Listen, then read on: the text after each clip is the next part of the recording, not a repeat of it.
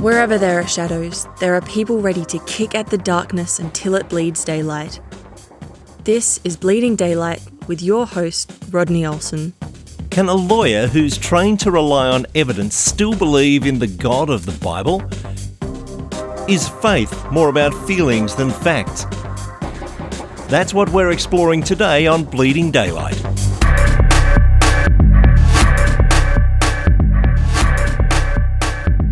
My guest today seems to have had enough careers for several lifetimes. He's a former lawyer, a theologian, political commentator, pastor, radio personality, and so much more.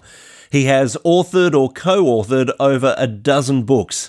In June 2010, he was made a member of the Order of Australia. And it's a real honour to welcome Reverend Dr. Ross Clifford AM to Bleeding Daylight. Ross, thanks for your time. Good to be with you, Rodney. Do you get worn out just thinking of all the roads that your life has actually travelled down? I don't actually. I mean, I find it fascinating, but I, I think that's going to be the new normal, if I can use that term again, that seems to be out there today. I mean, so many people are exploring, you know, different aspects of life and, and changing vocation and God taking them into uh, other directions. So for me, Rodney's just really been open to where you think you're meant to be and where God's taking you. And a lot of those different careers, so to speak, have been simultaneously, haven't they?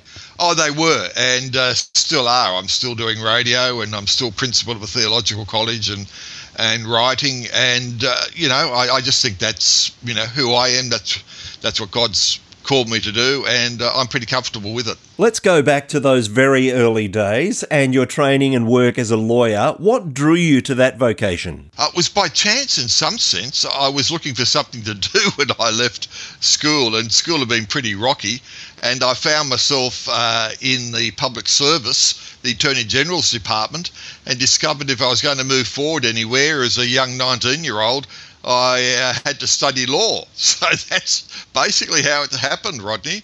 And uh, through that, I fell in love with law and had a real sense that this was somewhere where I could make a difference. Uh, and so I decided to do community law, uh, really work with people and, and, and, and, you know, not the top end kind of law, which I found so distant. So I worked at King's Cross in Sydney for a while and uh, then in Alice Springs and Tennant Creek there must have been some interesting cases that you were working on with the sort of places you were working.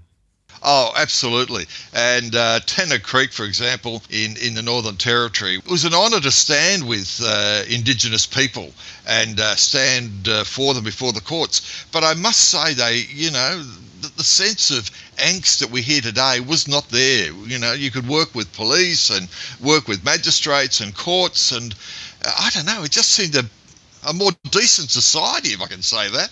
So, does it concern you that the issues that existed back then don't just still exist, but are being amplified at the moment? Yeah, they are being amplified. And I just don't know why. Uh, you know, one would have thought that we would have moved on. We were confronting them 30, 40 years ago, and you would have thought we've moved on, but rather it seems even more hostile, more hatred, uh, more underlying ideologies playing out.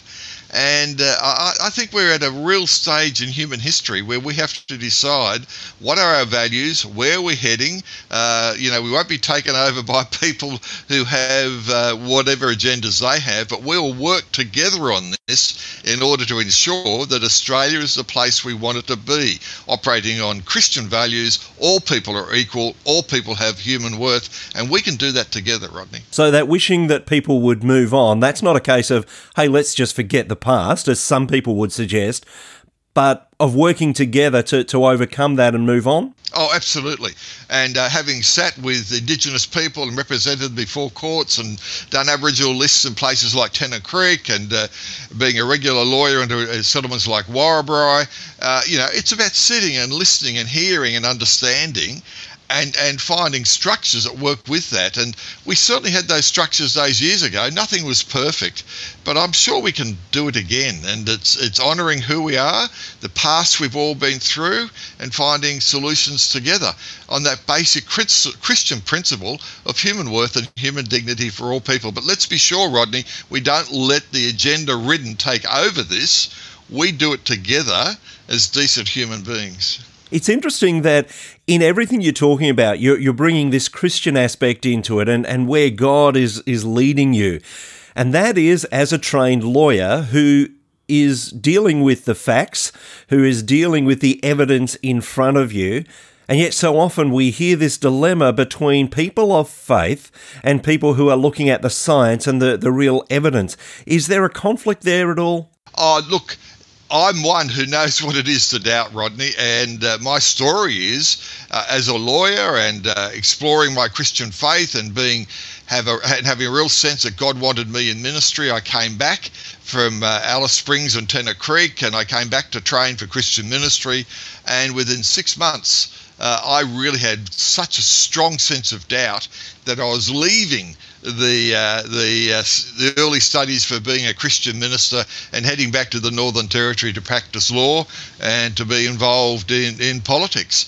And it was over the resurrection of Jesus. I, I, I still had a God out there, but I wasn't sure that this guy was God, and I wasn't sure this guy did rise from the dead.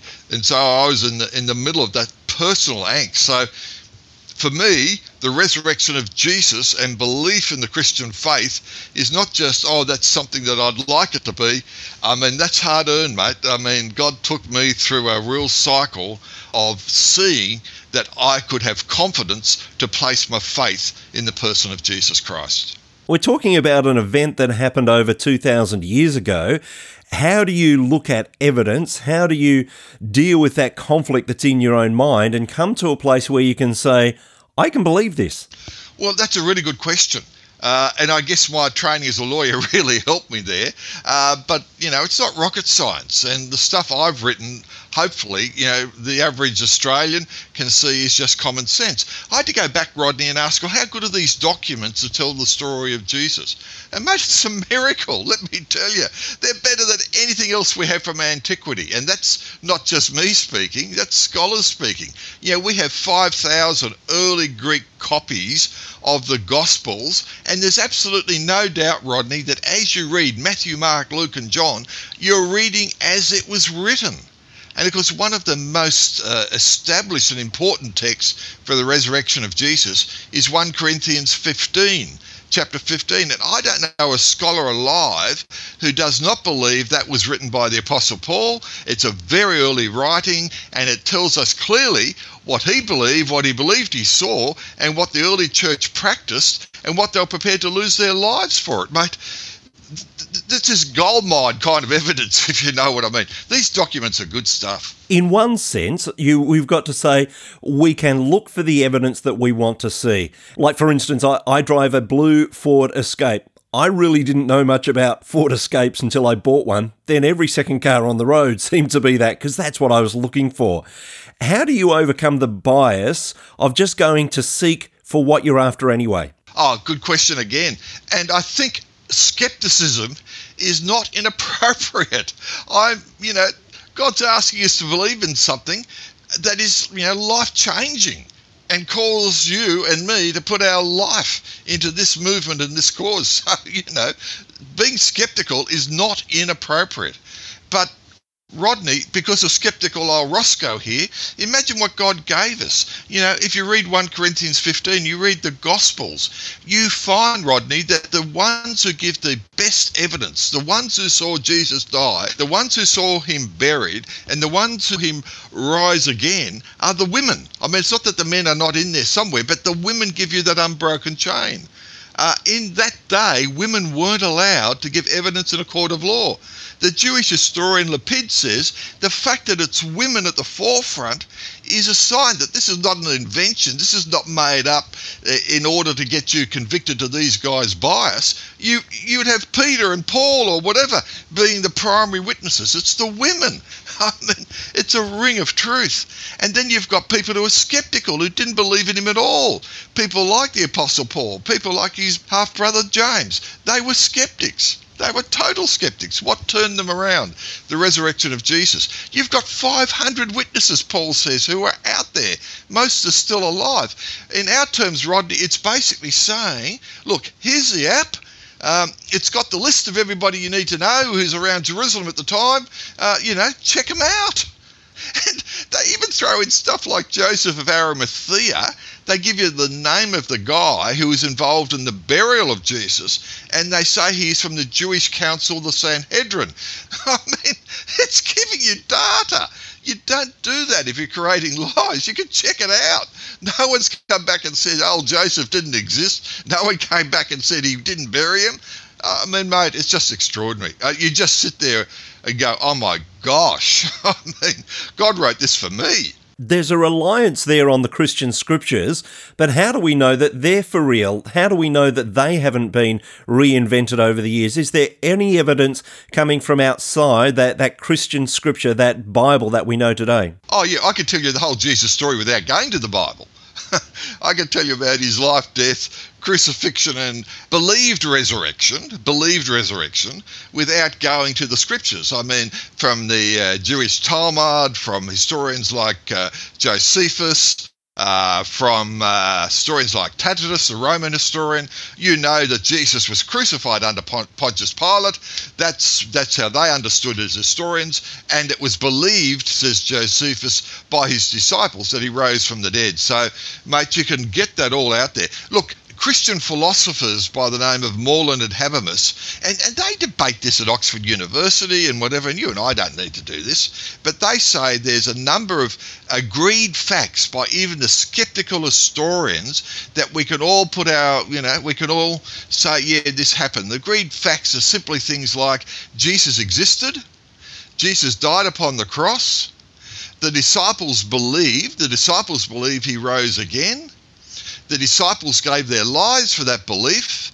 And you've got the incredible transformation historically of people like James, his half brother, who was a skeptic, who became a leader of the church, and the Apostle Paul, who was the major antagonist against the church. He believed Jesus died, but didn't believe any of this resurrection stuff. He encountered the resurrected Christ and he became a believer.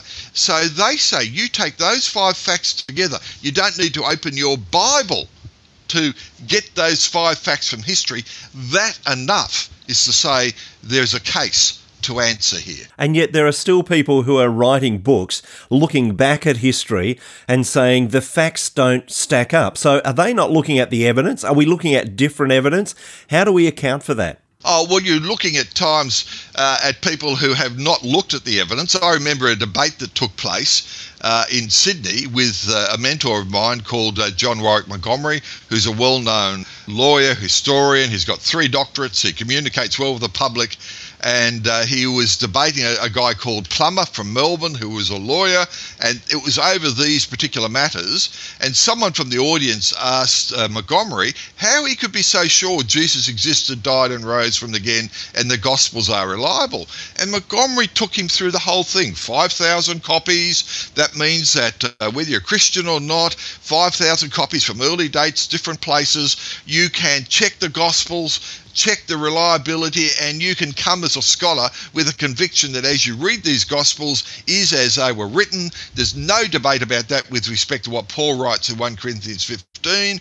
Then you've got to ask, okay, as I read it, is as it was written, but are these truthful witnesses? Are they seeking to tell the truth? And there's basic tests. Look how they're honest. Look how they share everything. Look at how they believe this. Look how they died for it.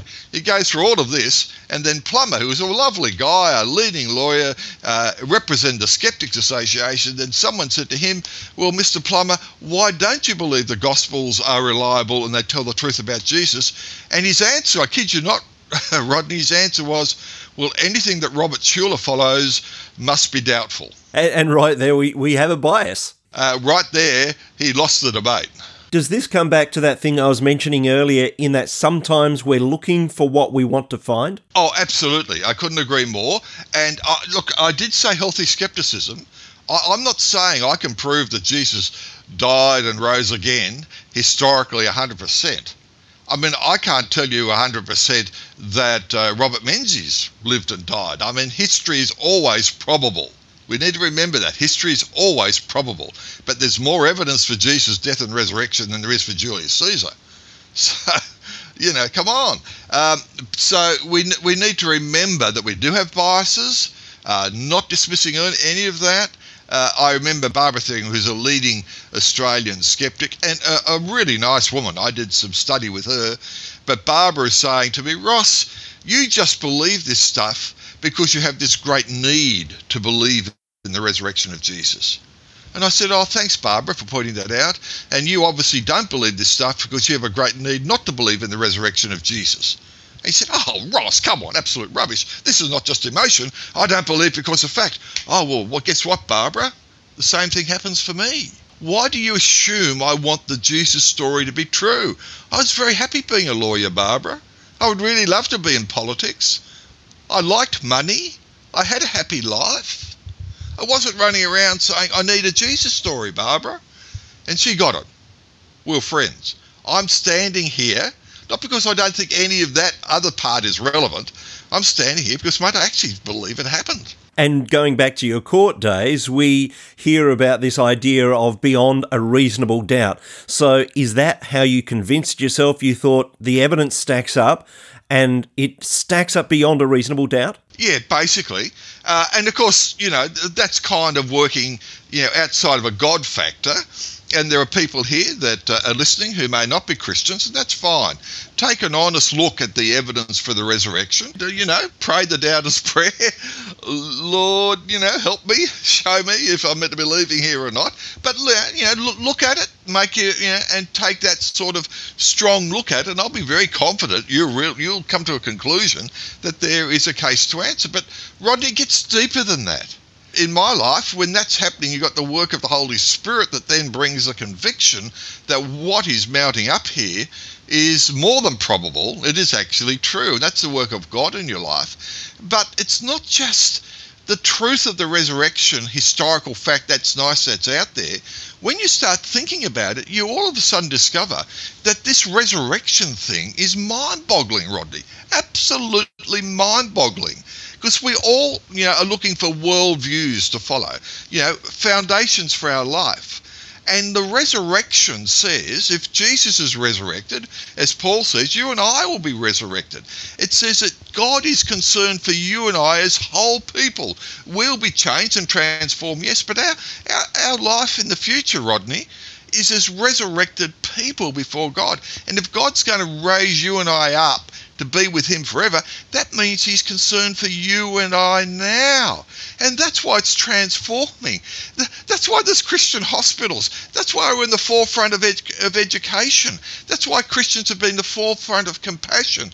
Resurrection says God's concerned for the whole of me.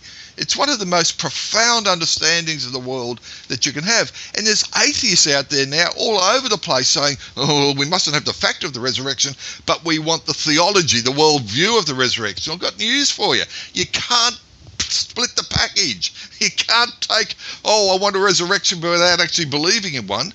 I mean, the resurrection has this incredible foundation, Rodney, that uh, it is true, but more than that, it is life changing.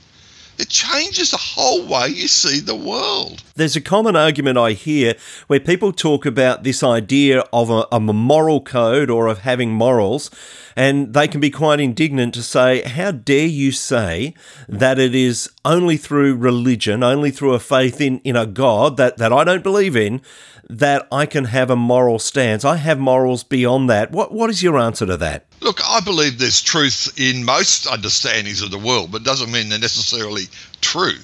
And I'm sure there's decent people have fair digger morals that might be based on Christianity and the like. But in the end, Rodney, what's the test? What's the ultimate test? What puts your moral code against somebody else's moral code? What puts your understanding against another person's understanding? And both of you might be decent, but have very different moral codes. Well, what puts the difference here is if there's a person who died and rose again, and he says that's the moral code, you have a test, you have a foundation, you have a certainty to the moral code that you are following is just not coming from the pack, it's just not coming from a bunch of good people creating something. As the philosopher Rousseau said years ago, to have a moral code that you can actually base your life on must come from the gods. Guess what?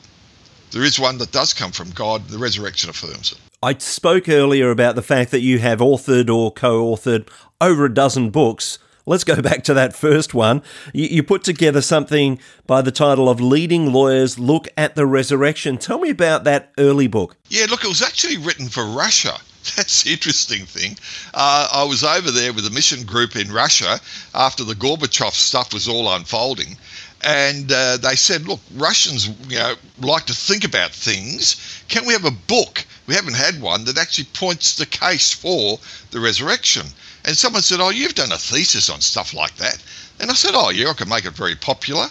And I did. But the way God works, an Australian publisher, John Waterhouse, found out about it uh, from Strand uh, and then Albatross, originally Albatross. And he said, Ross, could you put that into English for us?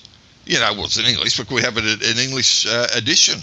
And it was. And Rod, it was my privilege, really, to launch that book in a real way at the Gorbachev Foundation with the director of the Gorbachev Foundation, uh, who indicated she'd handed it out to a thousand judges and lawyers at a recent conference. She said the reason why is we are a people of kind of faith, religious faith. We've lost it through communism. We're trying to come back to that. Your book has the faith component.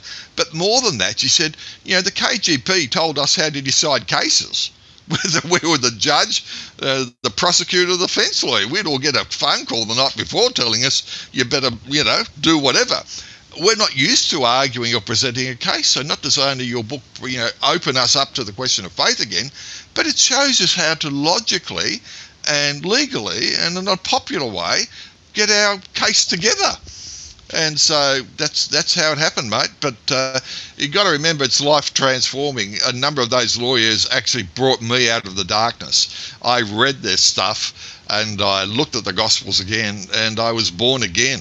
I mean, so uh, this was very precious to me. So these lawyers have looked at the evidence. They've said, yeah, it does stack up. How many lawyers were there, and uh, are they all believers? Yeah, they're all believers. Uh, many of them weren't believers until they started doing, uh, uh, you know, exploring as I've indicated. Oh, there's just a pile of them. Uh, including yeah, senior lawyers in Australia like Sir Leslie Herron. Uh, I mean, the world's most famous lawyer, the world's, world's most successful lawyer, was a guy called Sir Lionel Luckhoo. He was knighted twice by the Queen, Rodney. Now, I see the Perry Masons making a comeback. Can't wait. All of you who remember the old Perry Mason legal series. Well, Perry Mason got to about 70 murder acquittals, which he won. Then they thought he better lose one, that so no, because no one would believe it. So Lionel Luckhoo, mate, got 240 murder acquittals. 240 in a row.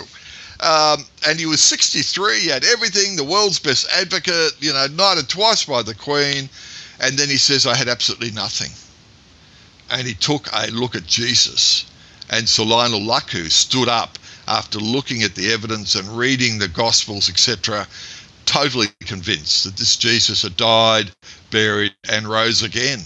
And he committed the rest of his life to um, sharing the message of Jesus. And it was my privilege that he came out from the West Indies and uh, launched this book with Sir Clarrie Briese. And Sir Clarrie, uh, uh, Clarrie Briese, and Clarrie Briese was the Chief Magistrate of New South Wales, who's also in the book. There seems to be two sides of this. There is the evidence that, as you say, does seem to stack up. It does seem to take us beyond a reasonable doubt but at the same time, you're speaking about something different. You're speaking about something that goes beyond just reading a set of beliefs and saying, yep, it seems to stack up. I will follow that belief. Tell me more about that. Yeah, look, Rodney, most Aussies uh, approach things like this two ways.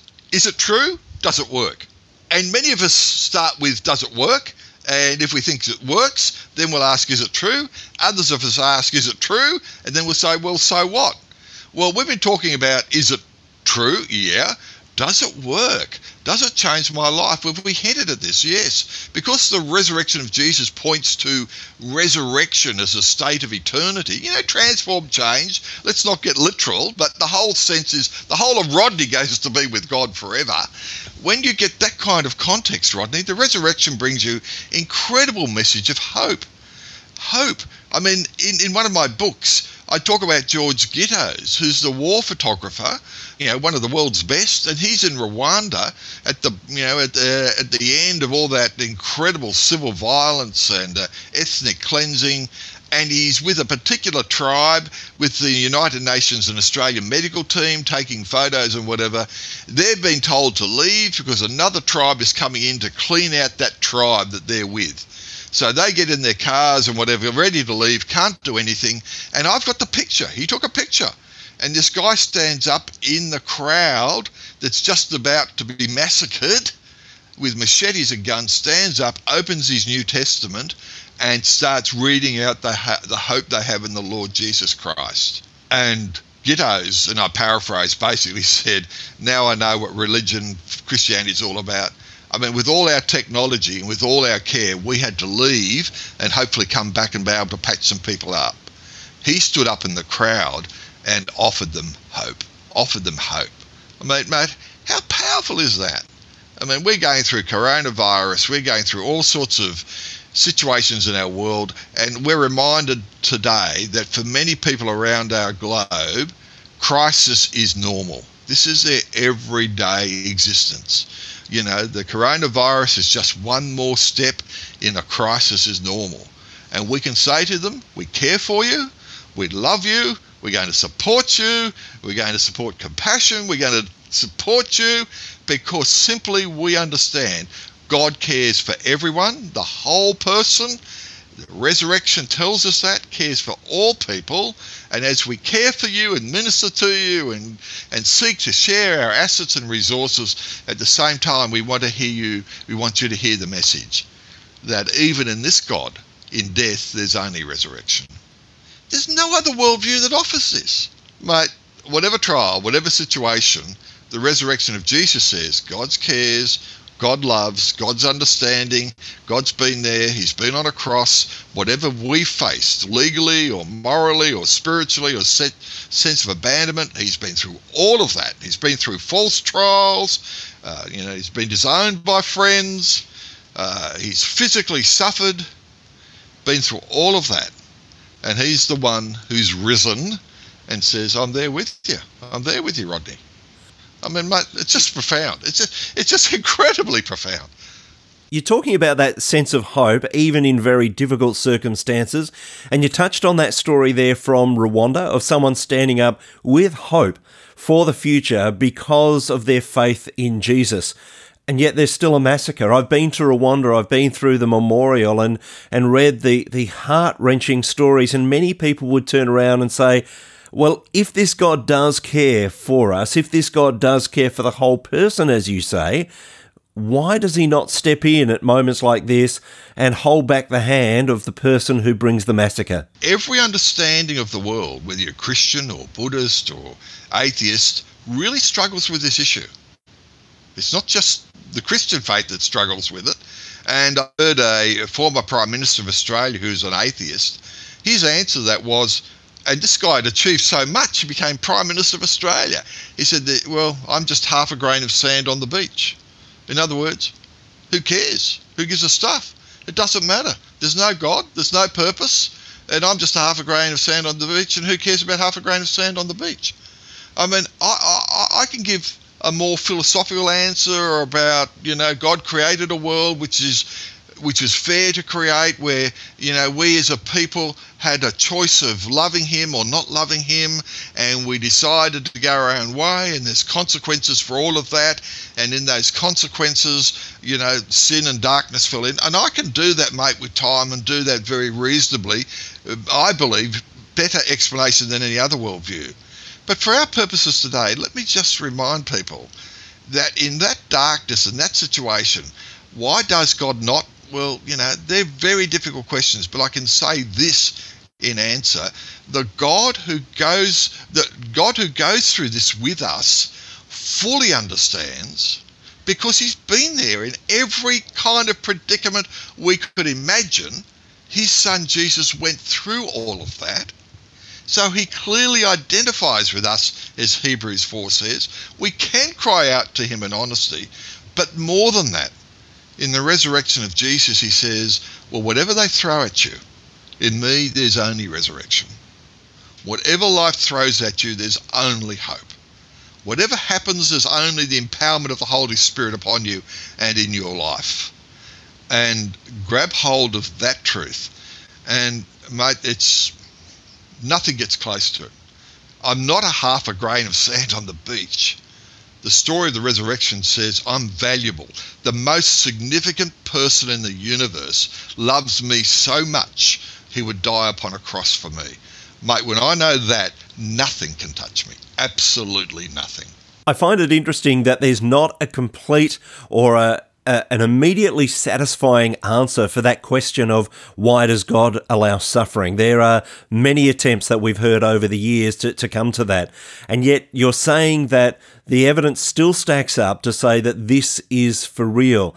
So, does that mean we don't have to have absolutely everything straight in our mind before we can believe and put our trust in this hope? Oh, absolutely. Yeah, I, I agree fully.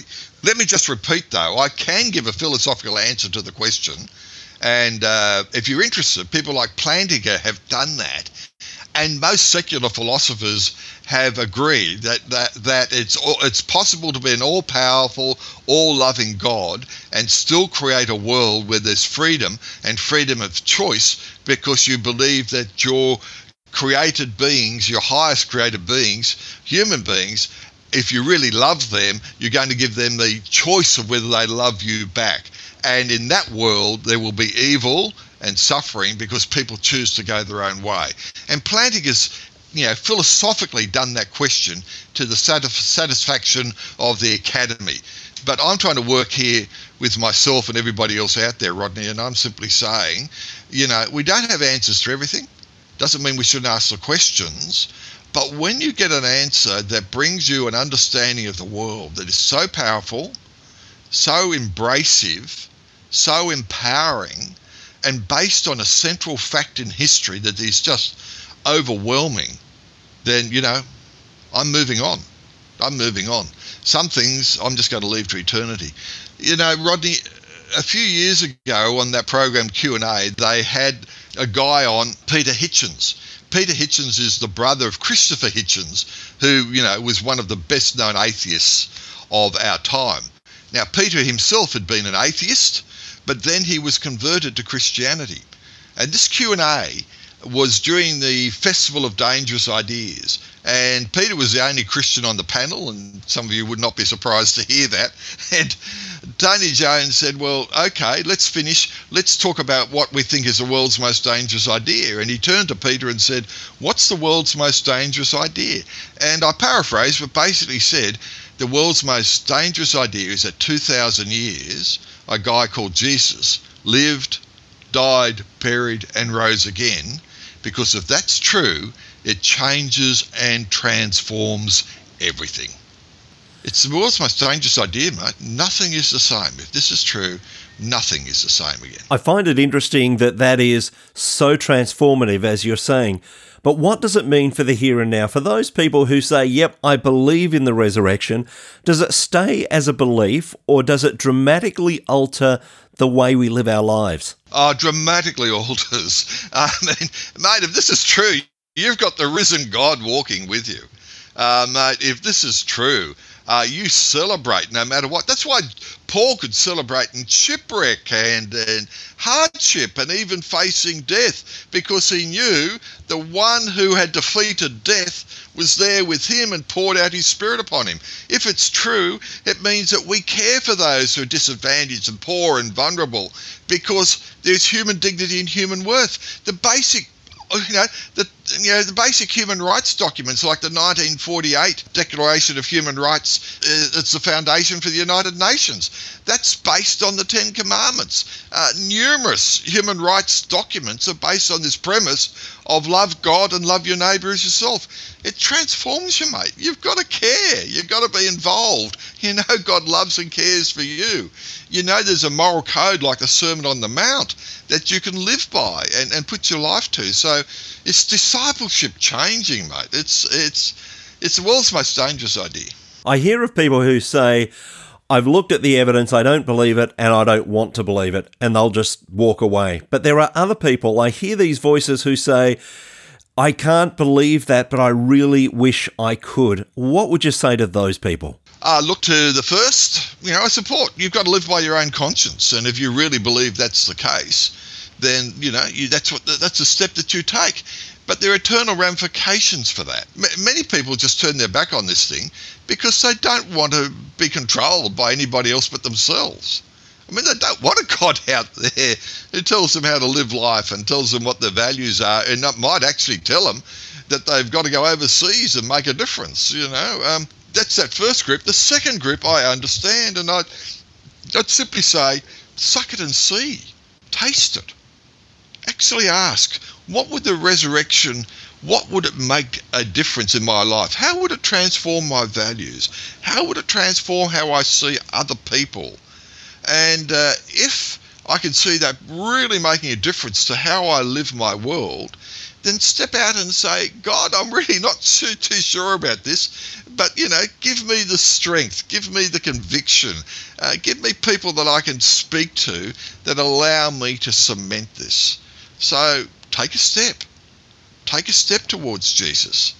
And you'll find that after one step, two steps, three steps, four steps, five steps, you'll wake up one morning and think, oh my gosh, I'm in. It's interesting that there are those camps that you're talking about, but there are also those in the camp that say, I've seen what Christians are like. They're a group of people that are against this, against that, and they seem to be very hateful. Oh, and I understand that. I mean, the McCrindle research uh, shows that the number one objection that uh, people who are open to faith have to the Christian faith is Christians themselves. The basic problem that the community or those seeking uh, faith have is not God. The number one problem they have is us. And understand that. And that's a real call for us to get our lives together. But just remember, Rodney, that we have charities. Tim Costello, you know, who was the CEO of World Vision, again, I quote, but I think he said something like 90% of charities and NGOs in Australia began from a Christian involvement and movement. So we need to bear that in mind. Mother Teresa, I mean, you just go global, all sorts of people. Catherine Hamlin, who's just passed away in Ethiopia, who must be the Australian of the last 10 years, who spent 50 years there, uh, you know, creating fistula hospitals so women could give birth, have uh, awkward results, and not be outcast in tribes, but actually come back and live with their kids and their husband in the major community. She's committed her life to that. Mate, we can repeat that time and time again. And just remember how we started this. Plummer said, Why don't I believe in the Gospels? He said, Anyone who believes anything Robert Schuller believes in, I can't believe in. That's no answer you know, it's a concern that you find people that you don't think are authentic. But, you know, I'm offering you Jesus. I'm not offering you me. I'm not offering you Rod, Rodney Olsen. I'm, I'm offering you Jesus. Look at him. Transform and change. World's most dangerous idea. No one is perfect. But my gosh, mate, it, it is, it's mind boggling stuff. So if anyone has heard something today and they think, I need to investigate this further, where would you send them? Oh, well, you know, without being rude, Leading Lawyers Look at the Resurrection is, uh, uh, a book that I've written that people might find helpful. There's some books out there that guys like John Dickson have written. Some of you might have heard uh, that. Uh, that name. I mean, you'll find some of those helpful. Um, it's really not hard to find a book like that that gives you that kind of background and, and uh, impetus. But also, don't forget to just read your Gospels. Maybe you've never read one before. Read John's Gospel. Look up in your index in, in a Bible, and you get Bibles anywhere. Look up in your index, or you can even Google it. You can Google John's Gospel for nothing. Uh, look for the NIV translation, just read it through. Ask God to go with you on the journey. And then read 1 Corinthians 15, uh, chapter 15 of the book of 1 Corinthians, written by Paul, no doubt about that, early. Read what he says about what happened and transformed and who saw that and just go to that those texts with an open heart. There's plenty for people to think about and to investigate further. I love your passion for, for what you're doing. I love your passion for that resurrection message that you carry. Ross, I want to say thank you for spending some time with us today. Uh, good to be with you, mate. God bless you, Rodney. God bless everyone. Thank you for listening to Bleeding Daylight. Please help us to shine more light into the darkness by sharing this episode with others. For further details and more episodes, please visit bleedingdaylight.net.